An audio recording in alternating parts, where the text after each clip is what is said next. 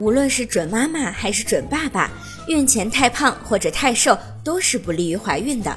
对于准妈妈来说，体重过重会增加孕期妊娠期高血压综合症、妊娠糖尿病的概率；对于准爸爸来说，身体过胖或者过瘦都会影响精子的质量。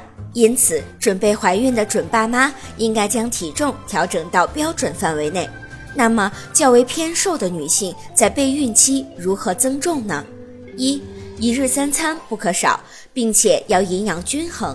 食材品种越多越好，三餐中要加两至三次点心，选择高蛋白以及高营养素的食物，例如三明治、卤蛋、豆浆、水果等，多喝排骨汤、鱼骨汤或者鸡汤，以及要增加热量和营养素的摄取。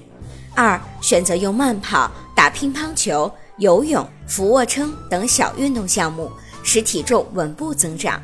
三，不管是身体还是心理，都要充分得到休息。晚上最好十点半左右睡觉，早上七点半左右起床。不要熬夜或者加班，也不要焦虑不安，要保持健康乐观的心态。